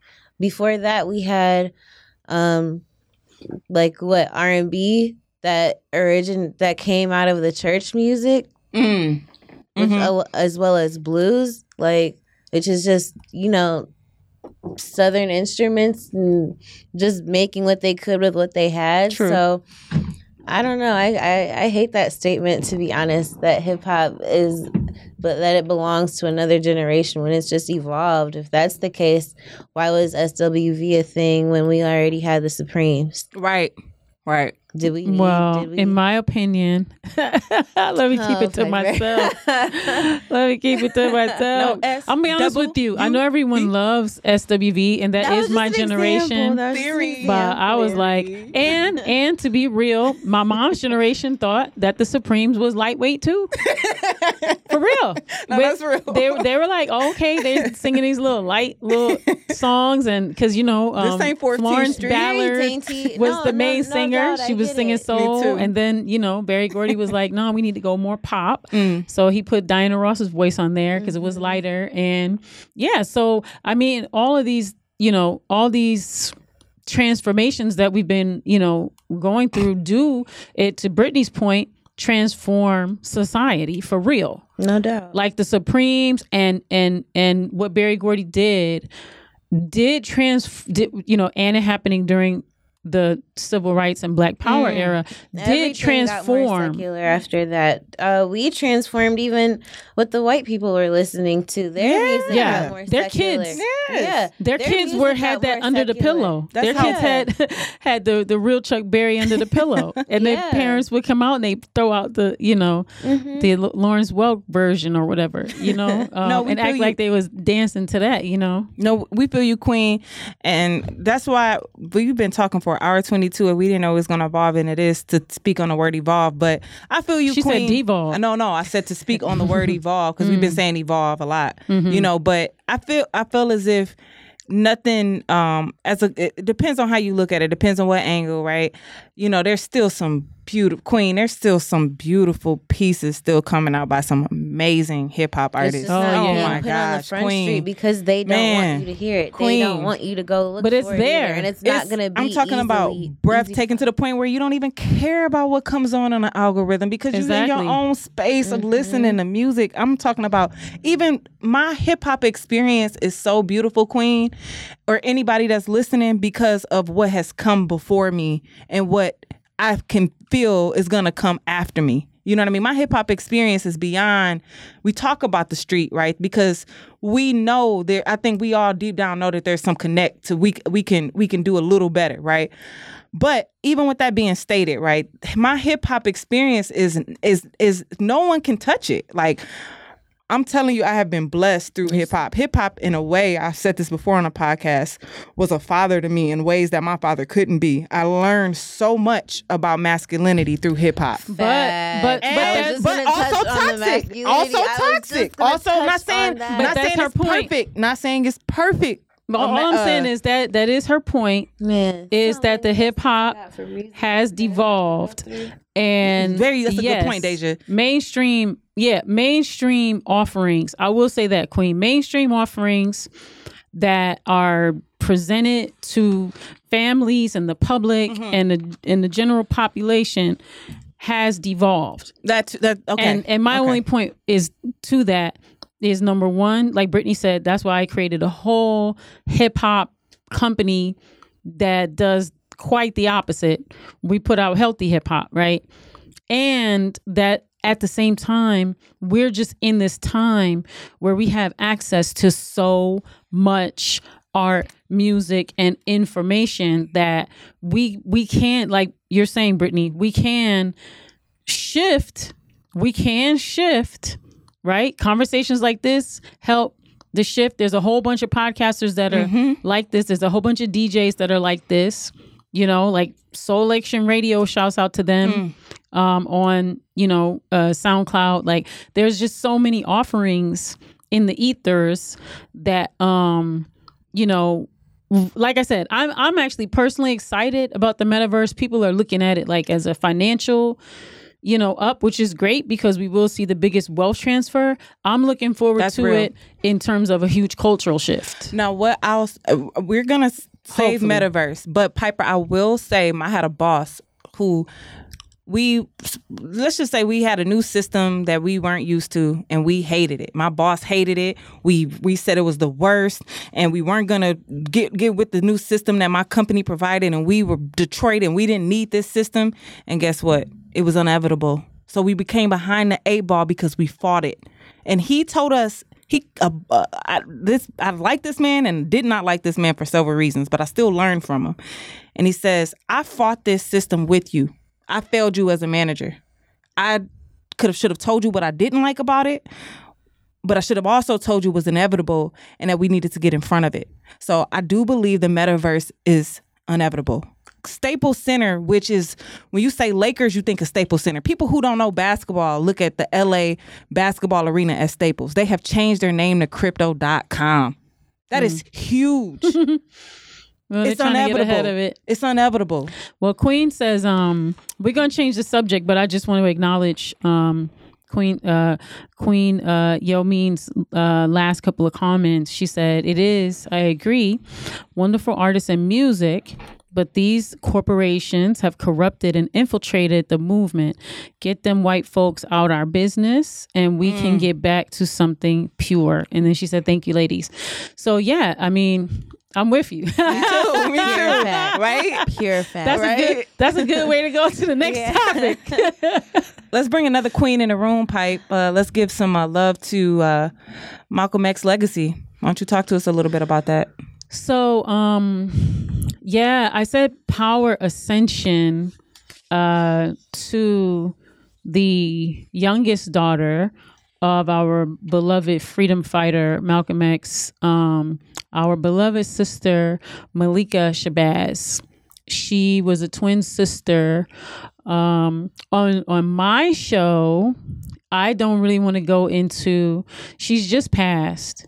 I want to let her spirit have a minute to even make an ascension into um, paradise. So I don't want to go into her past or challenges that she had um, in this moment.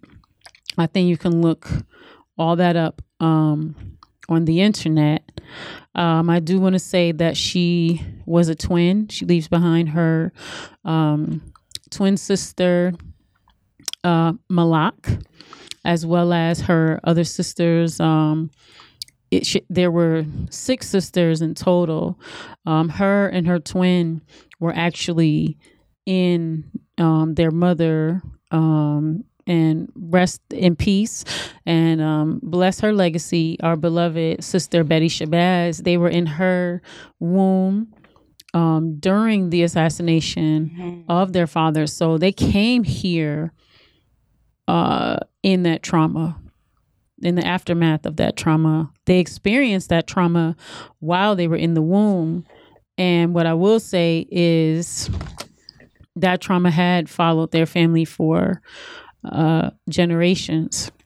And the none of us could, unless you've been through something like that, could possibly even imagine the pain and the anguish um, that our beloved sister Betty Shabazz went through, that all the all the family went through, um, and there were multiple tragedies that happened um, from there from the grandson, which was um, Sister Qubilah's son, um, that you know unfortunately set the house fire, that murdered um, accidentally his grandmother. Um, to you know the pain that, that that she must have been going through as a mother, you know, and just dealing with that. And then he was murdered. Um, you know, uh, 2013, I believe, at the age of 28. Uh, he got beat to death in a bar. Um, supposedly over, I think it was like twelve hundred dollars, and um, uh, you know, and then um, they say it was an unpaid bar tab, um, and they say possibly uh some they said female company or something like that. Um, but yeah, just you know the pain that he must have been living with or had to live through. Um, or heal from, you know, and um, and then again, you know, that their family just consistently has to deal with, and you know, in her, uh, you know, legacy is her daughter. Her daughter found her, you know, so much love um, to her daughter, who actually was the one who found her you know, yeah, condolences to the entire Shabazz family, you know, um, just having to find your mom, you know, um, having passed out. They say it was from natural causes. Um, and yeah, she she does have a history of um we'll call them legal challenges. Um you know, some of them look a little bogus uh, to me, but you know, again, I wasn't there and can't really speak to the validity of them. But um, she did have challenges with her two of her sisters uh, regarding the legacy of their father. You know, um, some disagreements within their family, but you know, that's what families do is have differences over things. Mm. And um yeah, just want to send lots of love and appreciation. Um, like I said, I don't want to. She just passed away, so I don't want to dig in. You can look up on the internet like her legal challenges.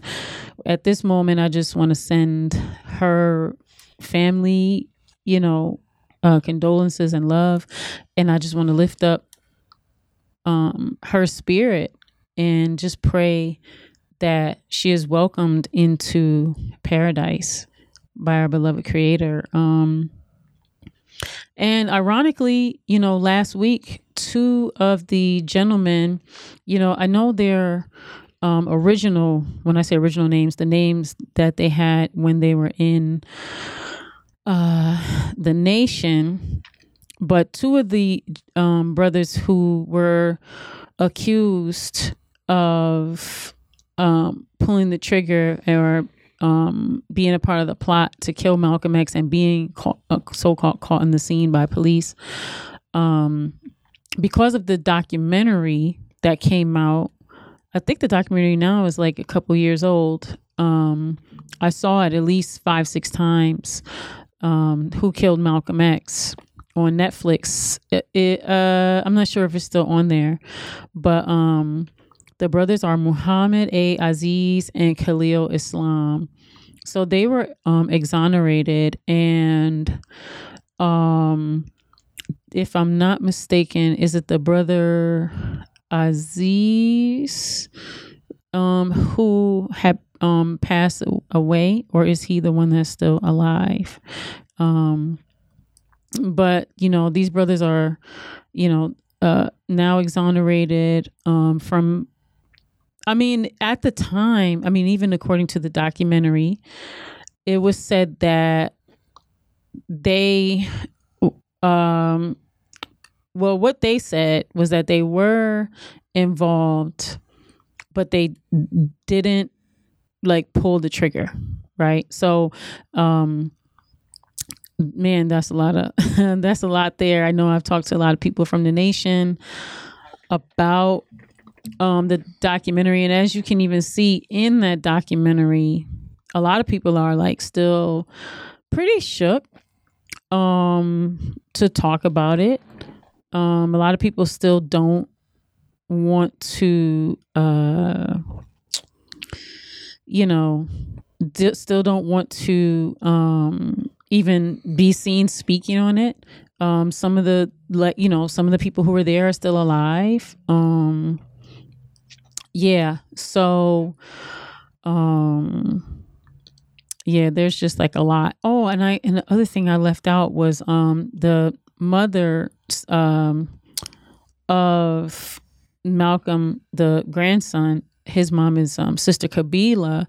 She was actually um i want to say i'm gonna use the words in trouble with the fbi there was a person who she had gone to school with who was actually an FBI informant who befriended her or she befriended. I'm not really, you know, sure how that relationship began, but it is said that she offered him, I suppose, was like $45,000 to kill Farrakhan, Minister Farrakhan, um, whom she blamed for the murder of her father because Betty Shabazz blamed him for the murder, and there was an in, like a ceremony held. Um, man, I don't remember the year, but um, Farrakhan did hold a ceremony where he and Betty Shabazz made peace in front of everyone, and they raised about two hundred and fifty thousand to um I think it was either like have her charges dropped or, you know, remedy the situation. And so, um, yeah, like that's just another, there's just so much like, you know, that they, they really wanted to get Malcolm X and they really did a lot to like terrorize his entire, uh, you know, bloodline. So again, I want to definitely send the entire family love, um, protection, um, and some peace because it's just been so much, you know, just so much. Um, did you guys have anything you wanted to add or? I just also wanted to send my condolences to the family. It was really unfortunate to read that on my phone. I didn't believe it when I saw it, and I didn't want to think that it was true either, just because of all the controversy that that family has had over the years. Um, just another thing that that's really unfortunate. So blessings to them. It seems like there's always crazy things happening before the holidays. Mm. And I know that's going to affect them too. So I'm mm. also just sending them all of our love and peace. For sure. Deja speaks for me. Rest in power, power in ascension. That's all I have to say. Mm-hmm. Yeah. So. So, ladies, we're at a buck thirty-seven. What do you think? Keep going. You want to hit um, another topic? You want to leave it for next week? How do you? Well, I definitely before we go, I definitely want to say I'm gonna say I said it last week, and I'm gonna say it again, and I'm gonna keep saying it. Investigate the judge on that Rittenhouse. That's the most powerful thing you said. Investigate man. that judge on that Rittenhouse trial. It was like he was a paid actor he needs to be investigated. He interfered with real justice. He impeded on uh, the ability uh, for there to be any justice. Um, his meddling into uh, the process, his his corruption of the process, his manipulation of the process. Like he, I, I mean, he needs to be, you know, investigated like thoroughly. I don't know. Um, I'm gonna put a period there because I could go on and on and on, but um, I'm really hoping that the activists get on that one. Mm. That's the one. What's the um, the attorney that comes out and gets the dough for everybody, but he don't get no dough for nobody?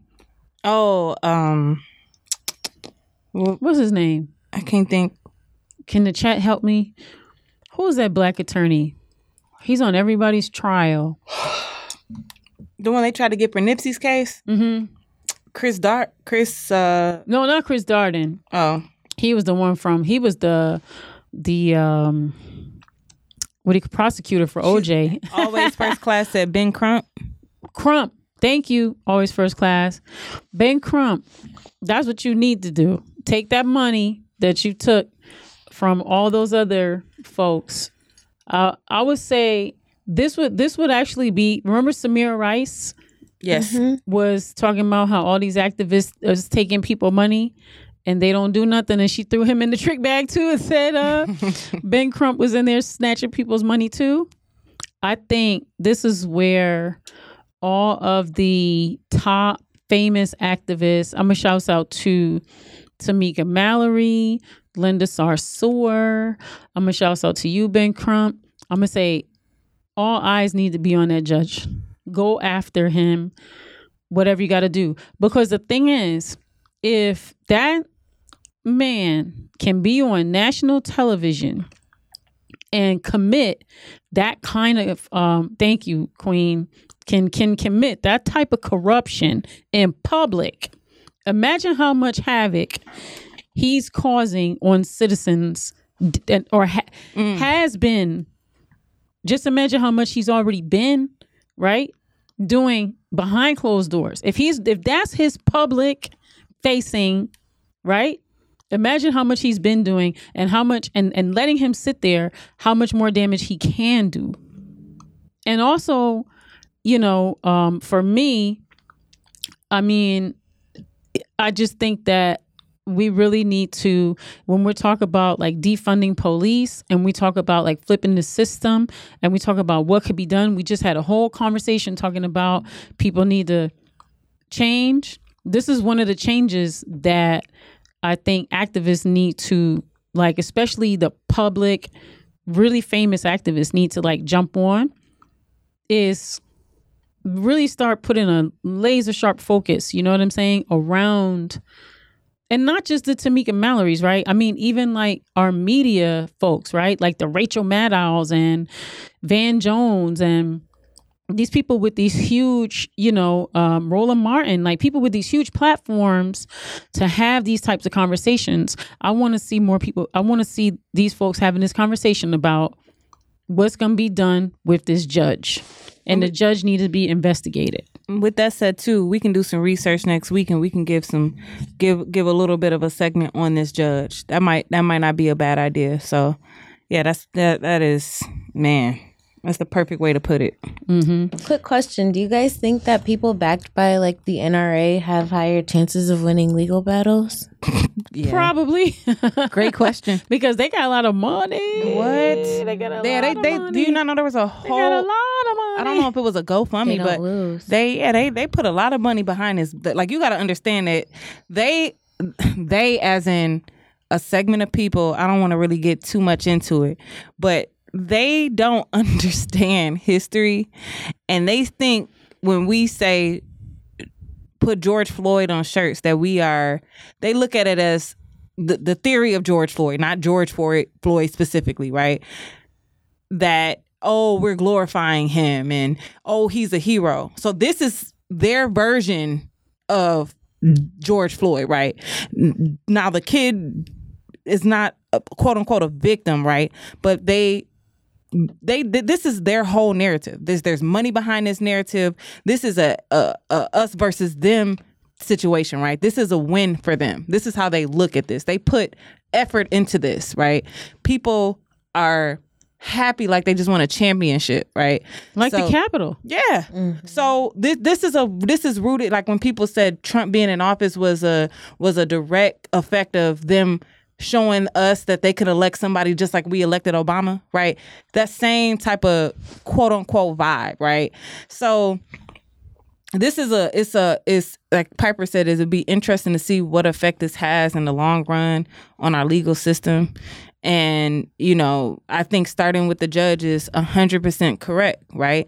And to answer your question, Deja, again, yes, like specifically this case because this they, they this guy is a he- is a, a self not a self imposed hero, but a specific Yeah. group's hero, right? He he is a self imposed wannabe yeah, this is a because that's the narrative that we as society have been fed um and thank you always first class media said great dialogue this is the narrative that we've always been fed right like if you look at any mainstream like television show movie whatever it's always that there's this white guy who knows more than everyone. He outsmarts everybody. He comes through with his gun and then he kills the antagonist and in the end he shoots and blows everybody up. Like this is like a a, a, a normal sort of plot slash ending for pretty much most of the media that you'll see. And so this is people's real life fantasy. Like, yeah, this is like their, you know, version of um, you know, what they want to see in their uh ABC weekly special or their, you know, this is like the misogynist version of the lifetime movie. You know what I'm saying? like it's like just a ridiculous fantasy. Yeah, it's uh it is the whole I mean it's so much to unpack on this case from just like so many angles of like you know the the gun charges being dropped, right? Like from how the judge reacted, right? We all agree that the judge though is like the the that may have the most like legal where you can make a shift legally, right? The, the way that the judge was acting. We all can agree with that, right? But Possibly. right? And then um just the fact that, you know, the argument, well, no black people were killed, right? But these Yeah, were people but- fighting a black issue, right? But re- regardless, and if it's a black issue or whatever issue, the point of the matter is that people were killed. agreed. That someone took a gun, went and killed people. And then to say that, you know, the fact that he wasn't was able to drop the gun charges because it was a family gun. I just like I ask people Unreal. I asked people who agree with the verdict, right? Who say, "Oh, you know, th- you know th- people who agree with the verdict, Brittany? what?" Watch I your know back. I know black people who agree with the verdict that say that there's been They black trolling. that that that say that Did they say that in front of white people? or they said that when y'all was by yourself? no listen there's people who say like they rather this case go this way and Ahmaud, uh, the Ahmaud Arbery case be a different it'd be It's a not a. It's not a. right? One have, don't have nothing to agree do with the but I'm just telling you the opinions that are out there That's not their opinion. They're saying that. Did I, I'm I'm willing to bet they said that in front of white folks. this is on the internet so yeah it's in front of white people Yeah. but the the the the white people that I know that are that are uh that agree with this verdict, they have so many different arguments of why it's okay. And I just question I said this is what is the most upsetting about you being okay with this case because I have to talk hypothetical because it, the hypotheticals have existed before, right? If this was a 17 year old black kid who goes to the insurrection or the riot that they put on at the at the at uh where was it exactly? Was it Congress? Kenosha? No, no. What are you talking about? When the, when they stormed the Capitol, was that what was that? The Capitol? yeah. So if it was a 17 year old black kid who says, I, I'm from DC, I'm sick of all these white folks coming in DC. DC is a 70% uh, district. I'm protecting black. I'm about to be, protect my people because who knows what they about to do tonight. Mm-hmm. And comes to, to the Capitol and ends up shooting three people. That wouldn't make his- it that far. Come on. Let's be real. They're like all the, all this far. all this legal stuff. What makes it bad is if the, the, the same type of things that were used in this case to win it would have been an automatic loss if it was a black kid. And that's just the, the argument. Like when you try to have a discussion with people who agree with this verdict, don't But- even see. But let's just understand. Kari says um it's a mix of um conservative black folks that are using uh that platform why it works um self defense is a joke. But just remember that okay I don't believe that you can convince racists, okay, to have a heart. Of course not. Just like I don't believe that you can convince rich folks to care about poor people. Mm. So that's just I haven't really seen it. So the way you get rich folks to to act or the you know let's say like if it's rich folks poor folks the way you get rich folks to act is you got to speak their language and you hit them in the money. It's true. and then they're gonna be like paying attention. And it's the same thing with a racist. You know what i'm saying? You you gotta hit them and take away their power. Like the only reason that this is able to be this way is because to a certain degree they're given a certain level of power. If you take away their power okay that's how you start to shift. Just like 2012 when black lives matter was just a hashtag right? Um the conversation about police violence or police you know terrorism people were afraid to really when i say people i mean like in mainstream really didn't want to touch it. It was a, a so-called a black issue. You get what i'm saying? It wasn't until the movement started to make some dents when when it started making dents into the fabric of society and young white kids okay? When the young white kids were being impacted that's when it was like oh now we understand. Now we get it. Like you've got to take you got to take something away from people. You understand what i'm saying? Like and if you look at it in a level of violence you know the the violent person would say you have to take someone's life away but i'm not violent. So i wouldn't say like take someone's life away. I'm more of a you know especially not on the air. I would you. say you have to take some you have to take these people's power away. And one of the mechanisms i'm not saying the only mechanism i'm saying one of the mechanisms is to look at each of these systems and start to defang the beast so when we're looking at like okay this judge has maximum power. And that's what i'm saying. Like that's why he's able to do really i mean in all in all regards it's really illegal what he did okay? It's just that he's so close to the line. Now for me like if i was the attorney on the case you know what i mean or involved in some type of way i'd be like okay we now we got to go back and investigate all these people because they they're corrupt you know and push push for that. Now to me until unless and until we start like dismantling these people who have power you know what i'm saying? They're going to continue to sit in power and then continue to be able to do whatever they want to do you know to people. So you know you ask like what could be done? How could we change? It's not the quick and easy route you know what i'm saying? Like um which is the reason that people do demonstrations right? Right. it's the reason people do direct action. It's the reason people do violence. Because that's gonna be the attention getter. Mm-hmm. the person who goes in there and does the most violent thing and hurts the most people is going to get everyone's attention. And then all of a sudden, people are going to be trying to figure out what to do.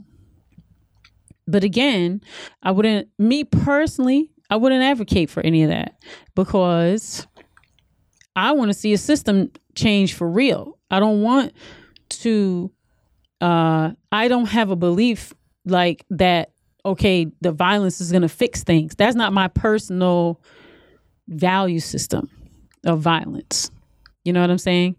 My personal value system is that um I mean, I want something different. So I believe that there's a higher, higher, higher power who's got all of this and all of us and is really in control. But like down here on a 3D level that we still dealing with, um, although we have civil rights bills and acts and laws and all these things, you can see there's just like so much more that needs to be done. And on top of that, I will add there's a lot of people doing a lot of things. Mm-hmm. That's that's the good news. There's a lot of people doing a lot of things, so it's not Seeds are being planted. not only that. Not- it's I a knew lot of was gonna say work being Yeah. done. It's a lot of work being done. Like whether it's in small communities or on a larger level, like you know, there's a lot of work being done. Mm-hmm. So um I always like we talk about like you you spoke earlier, Brittany, about um I forgot who you said said it, but about speaking into existence. Did you say Soulja Boy? Yeah. He and the, which was the most. I, I'm not supporting Soulja Boy, but the concept of what he The was saying. Speaking to speak it into existence. Like for me, that's so powerful. So even just speaking the power into existence of like what people are doing, uplifting that. You know what I mean? Like mm-hmm. that's something we could be doing. Yep. just continue uplifting that. So anyway, I didn't mean to get on a soapbox. No, man. Next week you better get on camera, Brittany, because No, I'm t- people are texting me that it's weird looking at me and Deja while you talk. okay, watch the Joe Budden Pass podcast, and I'm not as much of a weirdo as you think. Parks talks a lot. yeah, but Okay. you if I gotta be on camera, okay, and I'm about to be fifty. Do you want me on here broadcasting this company? No. No, and that's why I say you could just turn your hat to the back. And then they're gonna be thinking like, who is that gangster girl with? Talking no one will ever think you're a to gangster. No one is ever going to confuse you with a gangster.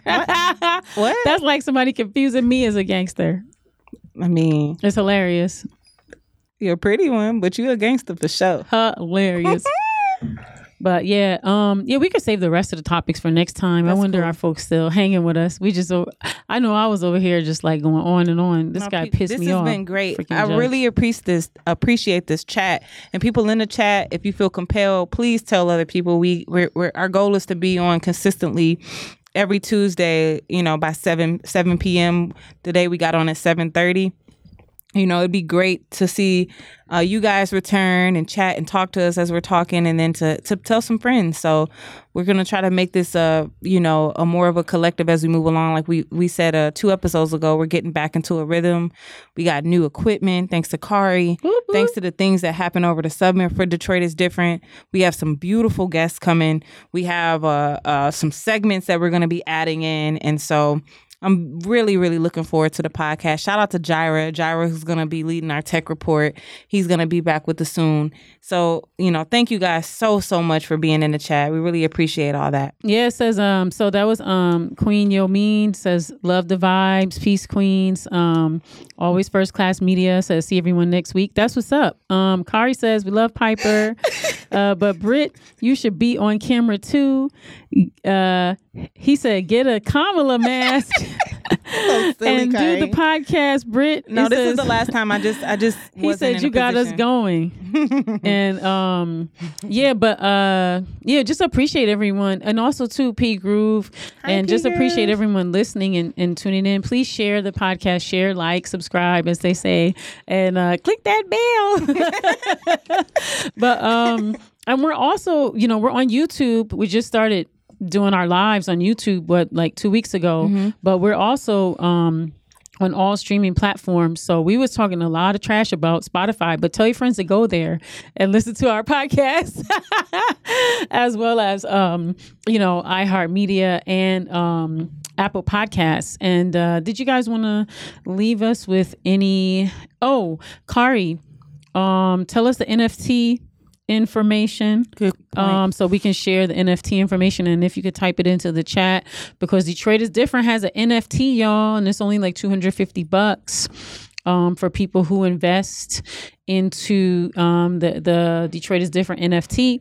But before we go, Brittany, what uh, words of wisdom do you want to leave us with, Miss Elevator Operator? Oh, stop it. um, I enjoy this. I think that uh, we always have to we have to push the limit of conversation and not be afraid to I love when you like I like I threw up the pie chart right and said, "Oh, this percentage right in my own metaphorical way." Like so I'll say that I think it's really interesting to see how people where people agree and then where they the disagreements start to happen, right? On like a flow chart, right? And then you know, always, like I said last week, it's okay to agree, it's okay to disagree, but always think productivity, right? Are we being productive? Are we pushing something? Are we going in a direction we want to go in? Whether we agree or disagree, have a different opinion, a free free thought. If it's not productive, you know where where can we how can we be more productive think productivity and i don't think it's anything wrong with that i think that that's a word that we can put our own definition to it. it doesn't have to be a corporate word, right? When we think of productivity, we have to think assembly line. We have to think productivity in a sense of spirit and soul and connection. That's what I mean about productivity. So, and what about you, Deja? Do you want to leave us with any words of wisdom? Um, just use your brain. Everyone use your brain. Again, stay aware. That's always going to be my word of the week or message of the day, I guess. But um, all we can really do is be aware and make make informed decisions on our awareness mm. um, with self and with others, with surroundings. So just stay aware, stay woke. Love it. Yeah. Um, I guess for me, I just want to give lots of gratitude to my co-hosts uh, who come through and give lots of wonderful thoughts and commentary and um, share your vibes and your brilliance with me and all of us and create the value that we have here at Piper Carter Podcast. And uh, much appreciation to our proprietor, Khary uh, Way Frazier, the owner and creator of Detroit is Different and the Detroit is Different podcast network. And just want folks to continue supporting the Detroit is Different podcast network. And you can go to DetroitisDifferent.net to see all of the various podcasts that are on the Detroit is Different podcast network, including uh, Detroit is Different After Dark. And you can uh, go on our social media. You could go on to Instagram, Twitter, and Facebook for, and YouTube for um, Detroit is Different as well as for Piper Carter podcast. And just appreciate everyone and just want to give much love to everyone for the week. Enjoy with your family for the so called Thanksgiving. No, we did not talk about the pilgrims or the turkey. Uh, we did have Indigenous Peoples Day already. And um, just uh, everyone have fun with your families, enjoy your families. And um, I'll be spending time with my family, my new family, which is my old family. I'm going to miss my mom. I would have my mama bear. spent this time with my mom. Uh, my mom loved Thanksgiving and love cooking and preparing meals together. That's something that we would do uh, together. So I will miss that very much this year. And I'll be going to stay with my aunt, which is my mom's sister. And in my mom's honor, I will get on her nerves. and uh, he says, speaking of after dark, Josh Adams is doing a live Black Friday podcast on this Friday. So y'all want to check that out. Shout out Josh. The Josh Adams channel on Detroit is different. So yeah, um everyone enjoy your Thanksgiving, enjoy your family, and we'll see you next week. Peace. Peace. Peace. Tune in weekly to the Piper Carter podcast with Piper Carter for a conscious take on music, arts, politics, and fashion. The founder of We Found Hip Hop has a say on what you should know about culture with a balanced conscience.